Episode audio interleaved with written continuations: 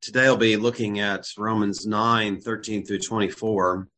Um, before reading that, uh, when I was in seminary, my Gospels professor said something to us at the beginning of the semester before we were going to dive into the four Gospels, and I'll never forget what he said. It was a statement that was very sobering, and it was something like this uh, We are about to study the life, death, resurrection, and words and teaching of Jesus. When we are finished, you will not be the same. You will either be softened by the word or hardened by it, but you will not remain the same. And it was very sobering. It was a sense in which um, this was not just some study, this was not just some game and um, some neutral uh, academic exercise, that we would be confronted with the word, and that confrontation would have one of two effects. And that thought of softening and hardening, I think, in a sense, comes from Romans 9. And so that's where I want to look today. This is a passage that is devastating. Um, this whole chapter, it's so devastating that uh, many ministers have been known to skip over it as they preach through Romans. Um, in fact, some jump from Romans 8 over to Romans 11 and pick up there, or Romans 8 to 10. Uh, picking up in verse 13, just as it is written, Jacob I loved, but Esau I hated. What shall we say then? There is no injustice with God, is there? May it never be. For he says to Moses, I will have mercy on whom I have mercy, and I will have compassion on whom I have compassion. So then it does not depend on the man who wills or the man who runs, but on God who has mercy. For the scripture says to Pharaoh, For this very purpose I raised you up to demonstrate my power in you, and that my name might be proclaimed throughout the whole earth. So then he has mercy on whom he desires, and he hardens whom he desires. You will say to me then, Why does he still find fault? For who resists his will? On the contrary, who are you, O man, who answers back to God? The thing molded will not say to the molder, Why did you make me like this, will it? Or does not the potter have a right over the clay to make from the same lump into from the same lump one vessel for honorable use and another for common use? What if God, being willing to demonstrate his wrath and to make his power known, endured with much patience vessels of wrath prepared for destruction? And he did so to make known the riches of his glory upon vessels of mercy, which he prepared beforehand for glory, even us, whom he also called, not from among Jews only, but also from among Gentiles. So there's a lot there, but really what I want to focus in on this is this aspect of softening or hardening, or as it is com- contrasted in the text, he has mercy on whom he desires, he hardens whom he desires. And it shows that there's just two options when it comes to how God works in human souls. And one option is mercy, and the other is hardening. And so, likewise, the work of God in our soul will manifest itself in one of two ways. We will either be softened or we will be hardened. There's no third option. The vehicle is either going to be going forward or in reverse, but it's not going to be sitting there neutral, going neither forward nor backward. There's no static position when it comes to God, Christ, and the Word of God. There's not any nonchalant indifference. When people hear about Christ, they will either be softened or hardened. When people hear the Word of God, they will either be softened or hardened but they're not going to be unmoved. I think in um, the book of Acts, we see um, that in Paul's preaching and the reaction he got in the synagogues. Acts 19, 8 through 9 gives one example of that. He entered the synagogue and continued speaking out boldly for three months, reasoning and persuading them about the kingdom of God. But when some were becoming hardened and disobedient, speaking evil of the way before the people, he withdrew from them and took away the disciples, reasoning daily in the school of Tyrannus. So some were softened and some were hardened. And then when the hardened people began to blaspheme, he took the softened ones away and spoke to them separately. In Romans 11, 7 through 8, speaking of the Jews, uh, what then, what Israel is seeking and has not obtained, but those who were chosen obtained it, and the rest were hardened. So some obtain the favor of salvation, others are hardened. Just as it is written, God gave them a spirit of stupor, eyes to see not, and ears to hear not, down to this very day. Um, in Hebrews 3 12 through 13, it says, Take care, brethren, lest there be in any of you an evil, unbelieving heart that falls away from the living God. But encourage one another day after day, as long as it is still called today, so that none of you will be hardened by the deceitfulness of sin. Um, Acts 18, 5 through 6. Silas and Timothy came down from Macedonia, and Paul began devoting himself completely to the word solemnly testifying to the Jews that Jesus was the Christ. But when they resisted and blasphemed, he shook out his garments and said to them, Your blood be on your own heads. I am clean.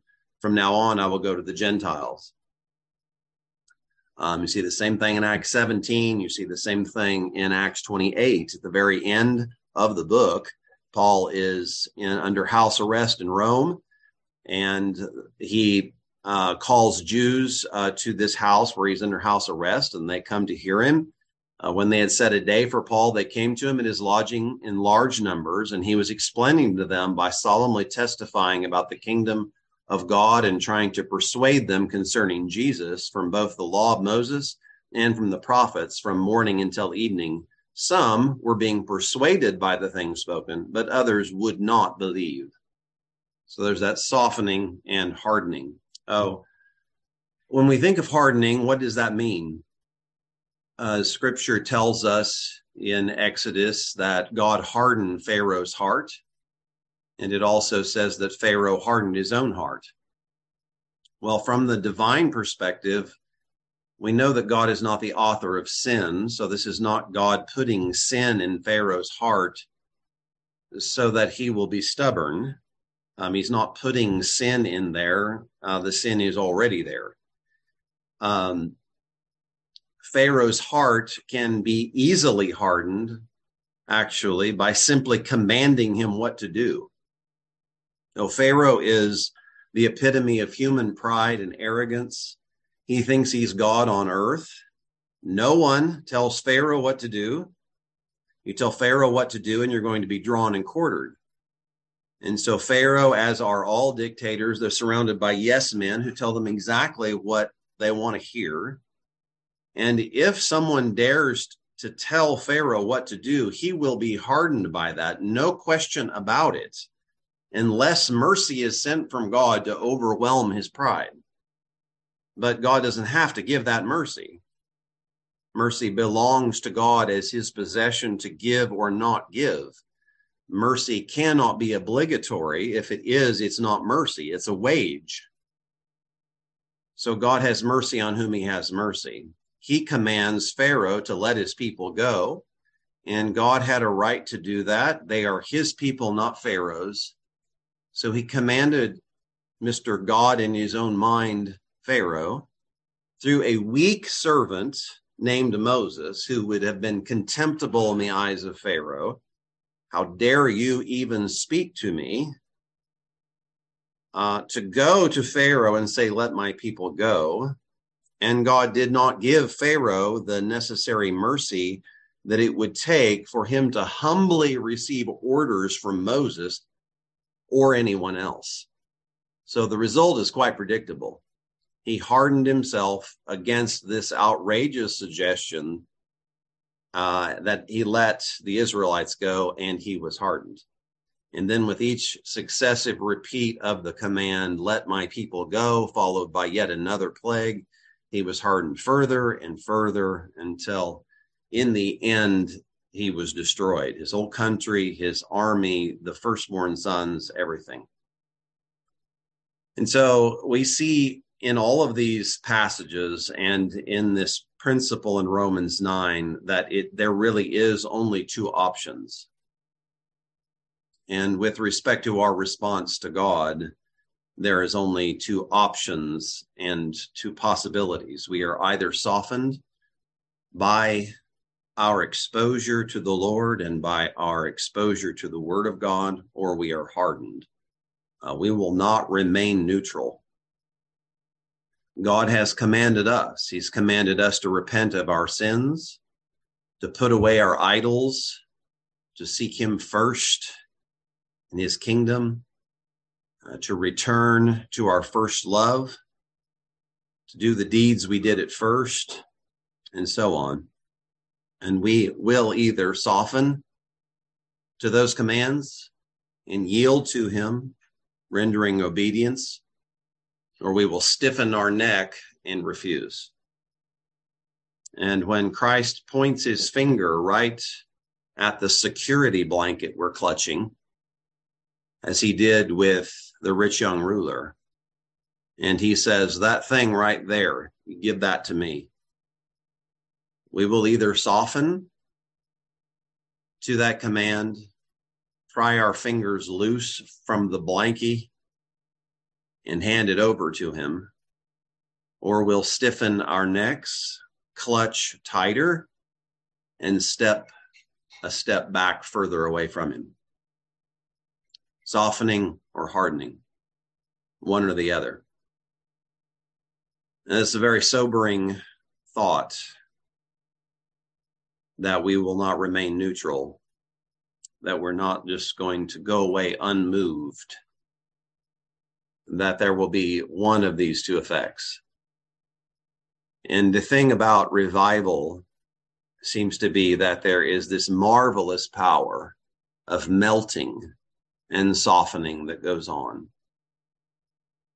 such that it's like, you know, the frigid ice uh, of winter and the sun coming up and the warmth of spring and everything melts. And then God's people are yielded up and surrendered to Him as never before. So as we uh, go to the Lord in prayer now, and as we continue uh, to pray for revival. I pray that uh, the Lord would soften us and uh, give us his tender mercies to melt us so that we not become even more hardened with his overtures.